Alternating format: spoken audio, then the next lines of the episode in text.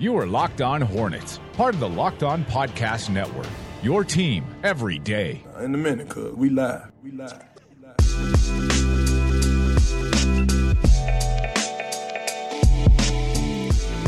Welcome to the Locked On Hornets podcast. I'm Walker Mail alongside Nada Edwards. You can find myself on Twitter at Walker Mail, Nada at Nada the Scribe, and you can find the show's handle at Locked On Hornets. You can find it on most social media platforms Twitter, Instagram, and Facebook. And again, you can find all the links and the handles. They're all over the show notes. You can find those no problem. Again, at Walker Mail, at Nada the Scribe, at Locked On Hornets. The Charlotte Hornets take on the Chicago Bulls on the road tonight, and things, Nada, they've been rough in the early going for Chicago. I think we kind of expected it though. I think we did, but the injury certainly hurt them even more so at the point guard position. So they've already been without Lauri Markkanen. Mm-hmm. Denzel Valentine has been out with an ankle injury, somebody that they expected to help them off of the bench, but he's been out, and we haven't seen any action from him.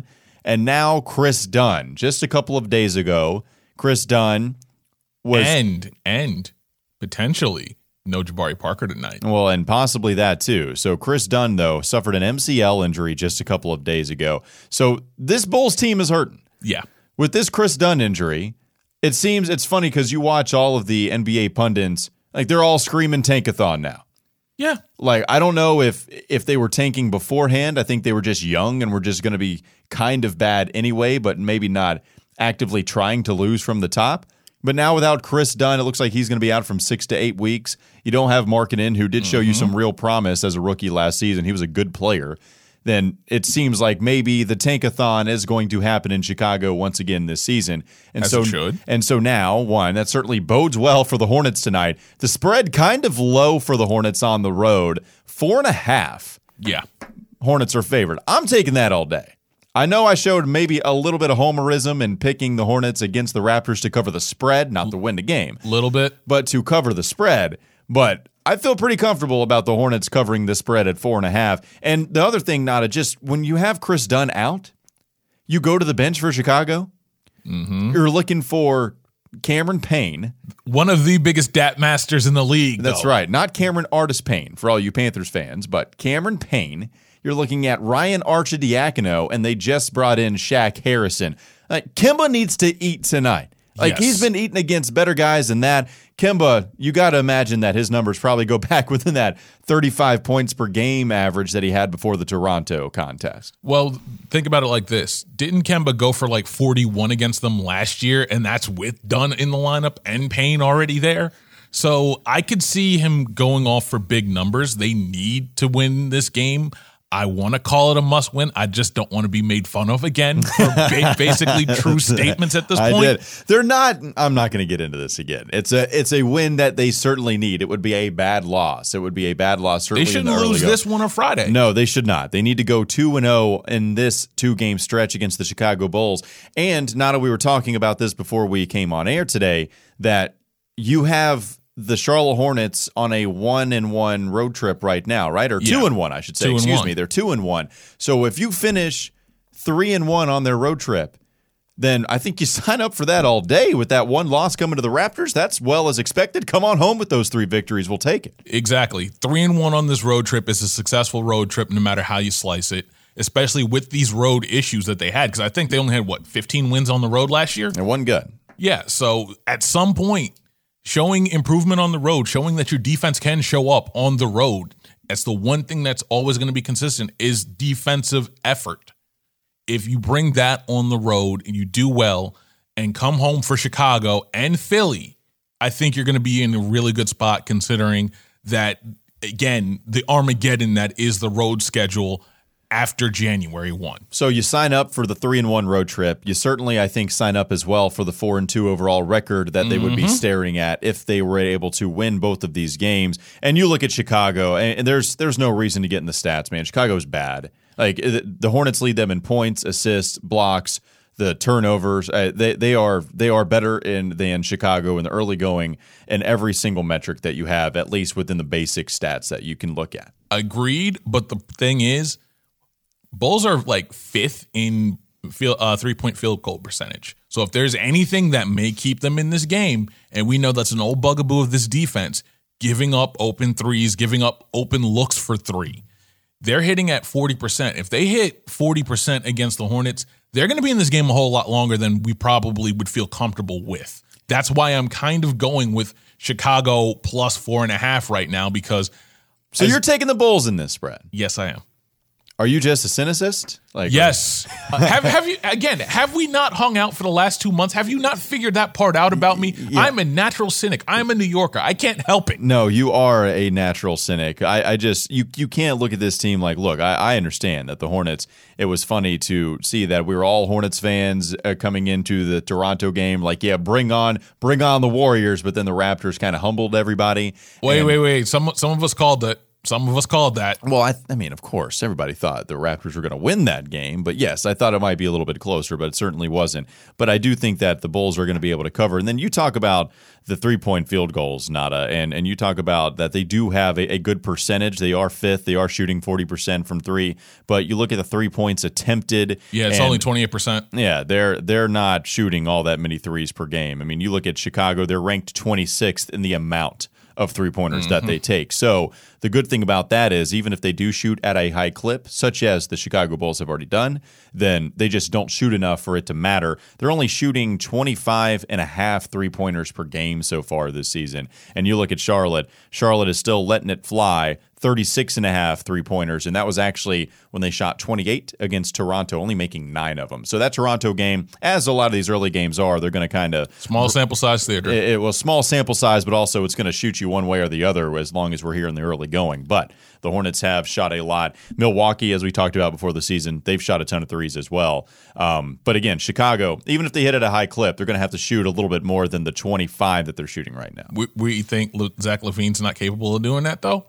Well, I mean, who else is? It, it's Wendell Him, Carter ain't stepping back Bobby, that far a whole lot. Him, Bobby Portis. Bob, yeah, I mean, they're they can. I'm not saying that they can't shoot all the way around, but that's what they would have to do. They would have to break a trend that they've shown us here in Chicago. Uh, that is a question, though. What else do you got like, left to try if going to these games? yeah, well, are you looking for reasons for Chicago to win? Like it seems. No, I, that's the one thing, right? Like, is Zach LaVine somebody that scares you enough to maybe yes. go off for a 40 piece and then mm-hmm. actually keep this game pretty close and mm-hmm. end up mm-hmm. winning this? This team defensively has issues. Now, granted, I know they're top 10 in defensive rating, but we got to start looking back at that Orlando game Orlando missed a lot of open shots. And when you start missing open shots, it deflate again, granted, it inflates your defensive rating, but that's what I'm wondering about with this team.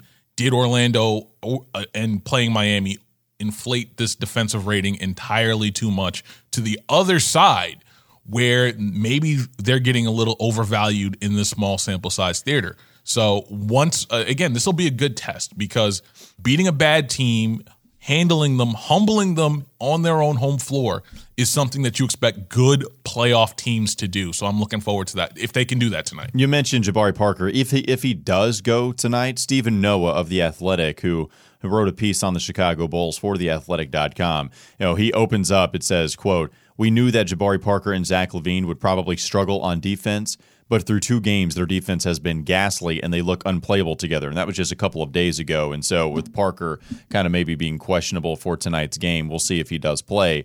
But it's Zach LaVine has been really bad on that end of the oh, floor. Oh, no, there's no denying that. And that's the interesting part about defense in this league, right? Like, I mean, you have Zach LaVine, who is a superior athlete. He is fun. We've seen him in the dunk contest, he's put together a show when he has entered the the, con- the dunk contest. And when you have that kind of athleticism, you usually have the tools to become a good defender, but a lot of it is just intelligence, it's just your basketball IQ, and also it's the willingness to play on that end of the floor. And, and for some coaching. reason and coaching for sure. And for some reason it just hasn't turned out for Zach LaVine to be a good defender in this league. And it's Right. Like Zach LaVine might get his on the offensive end, but it looks like maybe a Malik Monk or whoever he's guarding, they could get theirs on the offensive this end. This would be well. a nice game for Jeremy Lamb to show up on both ends of the floor. It would. And I, I want to get into that after we take this quick break. Let's get into that and maybe some more individual stats for the Charlotte Hornets. If you want to support our show and the amazing people that put it together, consider joining our Patreon community. For as little as $1 a month, you can help us keep making the Daily Hornets content that you've come to trust.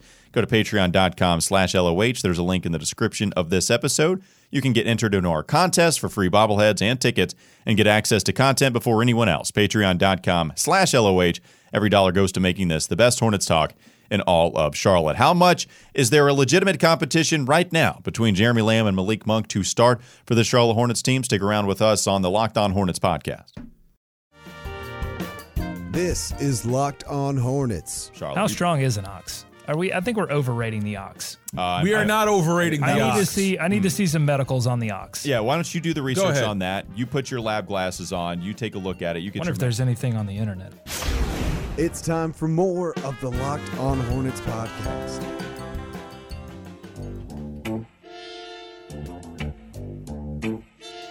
Welcome back. Thanks for joining us here on the Locked On Hornets podcast. Continue our discussion from earlier. Looking at this matchup tonight with the Chicago Bulls. That'll be at 8 o'clock when that game tips off. And Nada, you mentioned Jeremy Lamb heading to the break. And Jeremy Lamb just has not been all that great so far. No. You look at what he's done, and this is not to say that this is the Lamb that you can expect. We're not saying it was an aberration what you saw from last season. There's no reason to jump that far off the cliff with Jeremy Lamb, but it is worth noting the guy has not been good. So, Jeremy shooting 34% from the field, that's a yikes number. Yes. You look at three point percentage, it's 31. That's not good either. You look at his defense, it certainly hasn't been anything world beating.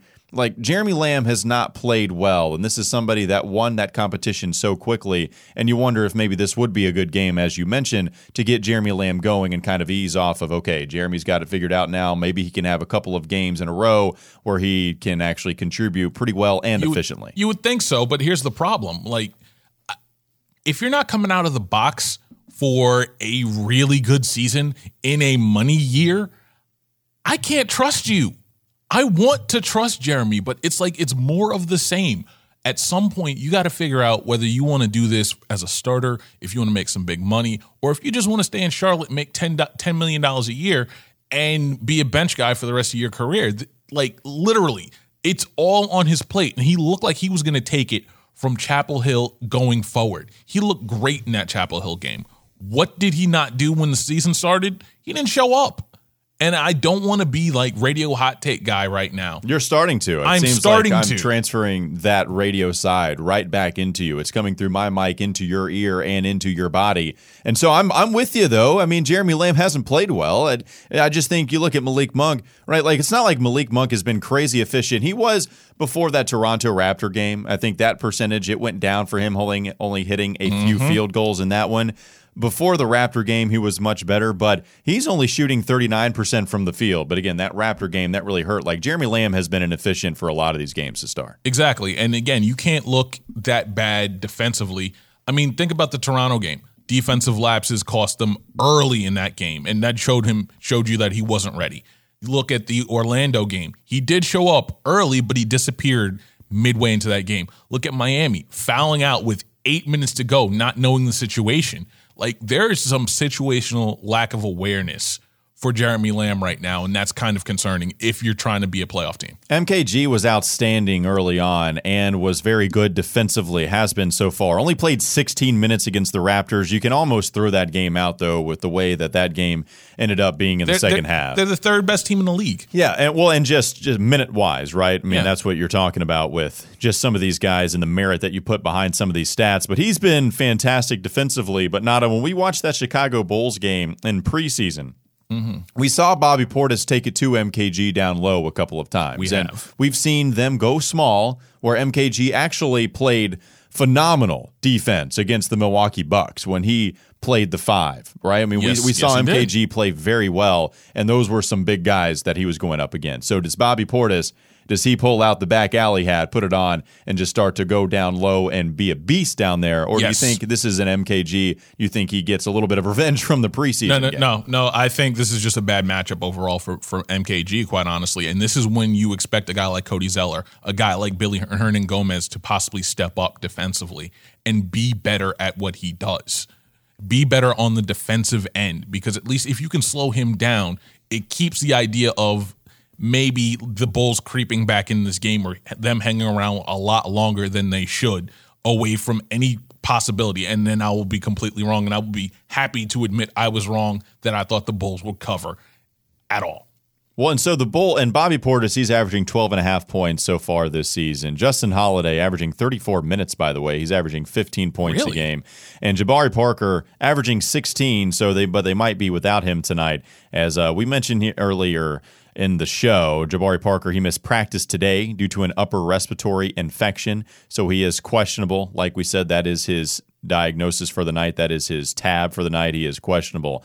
So we will see if Jabari goes. But then you talk about the matchups, Nada, just looking at the possible guys they would throw out there. Like you mentioned some of the big guys, you know, you would think it would be Robin Lopez. He's gotten 17 and a half minutes at the center position, so you might see some matchups between him and Billy, him and Cody Zeller. But then also your boy Wendell Carter. He's getting 23 minutes a game, so he's actually getting out there and getting That's the guy I can see them putting MKG on. Yeah, well, and I'm interested to see what kind of matchup that you might have. So Wendell Carter would be somebody. That's your boy. That's the guy you wanted. Yes, badly. Like, how did you did you you ranked him like top five coming? Yes, out of this I think draft? he's one of the. I think he's Al Horford reincarnated, even though Al Horford ain't dead. Al Snorford, Yeah. Well, yes, exactly. Al Snorford.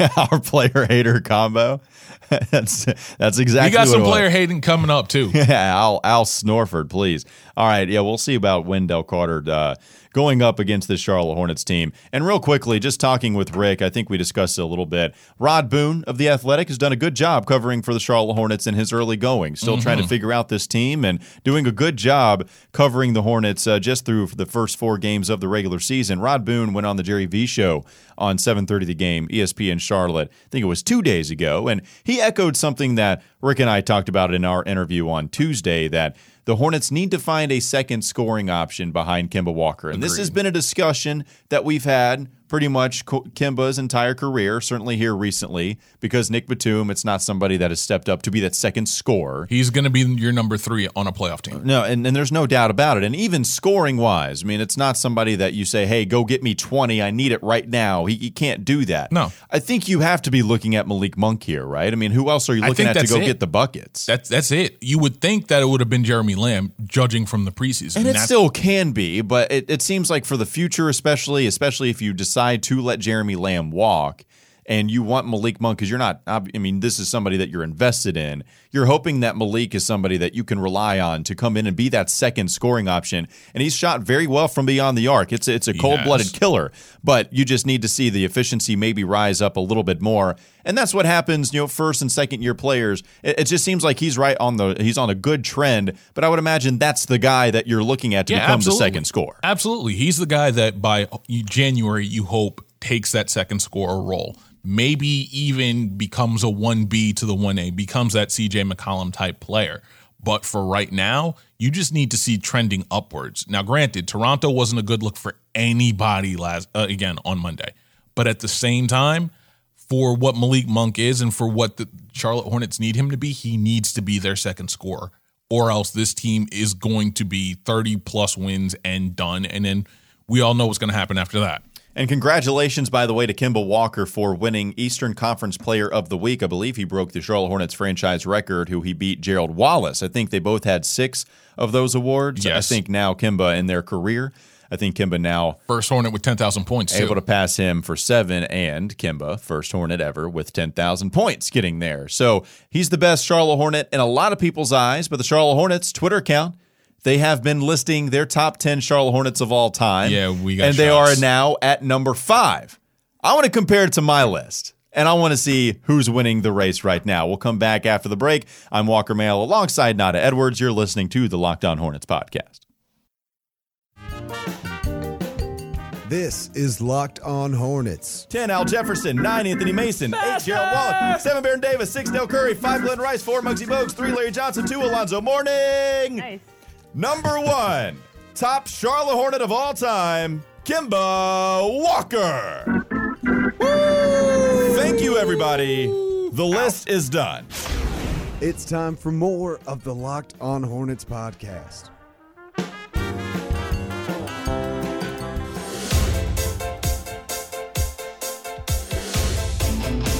Thanks for joining us once again. We're coming to you from the Gitomer.com studios in Uptown Charlotte. If you're in sales and need help, visit Gitomer.com today to learn how they can help you do the one thing you want to do, and that's make more sales. So, as we mentioned, heading into the break, the Charlotte Hornets, their Twitter account, they've done a fantastic job with all of the marketing of the nostalgia for the 30th anniversary for the Charlotte Hornets organization being in existence, and they have decided to do a list of their own. Yes. Not a top 30. No, no I did the crazy. top. I well, you would think. I bit off a little bit more than I could chew, but hey, I got through it and Mm-hmm. we're finally done. But we'll resurrect it for the time being with the Hornets coming up with their own top 10 Charlotte Hornet list of all time. And so some similarities, but a couple of differences that we've seen so far. Yes. All of our, there's only one guy that I have in the top 10 that the Hornets do not. So let's go down the list of what the Hornets have revealed. Okay. Number 10 is Big Al. I don't believe you had a problem with Big Al being 10, right? And No. I, I put him at 10. The Hornets put him at 10. There were people that had a problem with it, and I'm like, wait, y'all don't think he's probably at worst the third best, third worst center that this team has had? And I don't and I just I don't know if I had huge problems of people coming at me with Big Al. He was he was great for the one year he was an all NBA member. We all know that. He's probably like more one and a half years of him really contributing. And the second season, remember, even at the end of his second season, it was Cody Zeller getting the starts over him. And so Al Jefferson j- just did a fantastic job. Had that one year, his best year ever was in a Bobcat uniform. But he comes in at number 10 because the guy just didn't play here all that long. And it wasn't, again, a, a bright career for the three seasons that he was here. But it was one, and it was good enough to get him in the top 10. So whatever. Number nine, the Charlotte mm-hmm. Hornets they themselves put Kendall Gill at number nine. I had him at number 11, so it wasn't too far off, but that's the one guy I did not have in my top 10. I, I was surprised. I put Mace at number nine. I put Anthony Mason, who also found himself on an all NBA team once upon his career in a Hornet uniform, and Kendall Gill, the guy they decided to put number nine. Like, I'm not shocked. I just like Mace better, but Kendall Gill did have a couple of times where he played here. There was two separate stints with the Hornets and was a good NBA player. So they put him at number nine. I think probably longevity wins out in that case over Mace. yeah, but the thing is, In, doesn't in their regards, to me, I got Anthony Mason there all day. No, no, and so do I. Because here's the here's the thing that I wonder about. Again, didn't May set the record for like triple doubles in a single Hor- Hornet season? Uh, I think he did. I think he did. Kendall Gill's never done anything that amazing. I'm I, quite quite frankly, I, he's done amazing things elsewhere, but for what he did in a Charlotte Hornets uniform, I'm not sure he belongs in the top ten. Number eight, we both had Gerald Wallace. The Hornets put him at number eight. I put him at number eight. You know what's funny is I got a lot of backlash for Gerald Wallace, and the Hornets decided to put him here too. You should. I'm just not putting him over some of the other guys available. As much as I love Gerald Wallace, there's no disrespect. This is a this is the list where you get to the guys you immediately think of with the Charlotte Hornets, and Gerald Wallace comes at number eight, but the Hornets list him there as well. And it's just I was interested to see where they would put him. I know we referenced this maybe a couple of shows back where Colin Hoggard tweeted at both of us. Yep. And he discussed he hopes that the Hornets just recognize all of the good that Gerald Wallace did. So he is at number eight here. Fantastic player. If you want to put him up, fine, but I'm cool with him at number eight. But just a fantastic career, so pretty cool for them to recognize. I still think he's too low. I still think he's Are you putting him over ahead of, of Baron, who comes in at seven on both of our lists? Yeah, but remember, I talked to you about that. I like Baron. I like Baron. So you're not putting him over Baron, you're taking him out. We'll just go ahead and get to it. Baron Davis comes in at 7 Mm-hmm. Both of us, the Charlotte Hornets and myself, we both put Baron at number seven overall. So six. we I seriously have a problem with. so we had three out of the four right until we get to six. So we had three out of the five. The Hornets put Glen Rice at number six, which is utterly disrespectful. I had Dell Curry at number six, which is more appropriate. and they put Glen. I would imagine now with the rest of the five ready to go, it would be any kind of Combination. it would be any combination, any form of Alonzo, LJ, Muggsy, Dell, and Kemba. So Glen Rice, number six, got big beef with that. It's disrespectful. It's absolutely disrespectful. Like the only thing that Dell Curry has over Glen Rice is longevity. That's the only thing. Yeah, and that was that was the biggest debate that we had along that top 30 Hornets list of all time. But Glen Rice, there, there's no doubt about it. Offensively, the dude was a stud.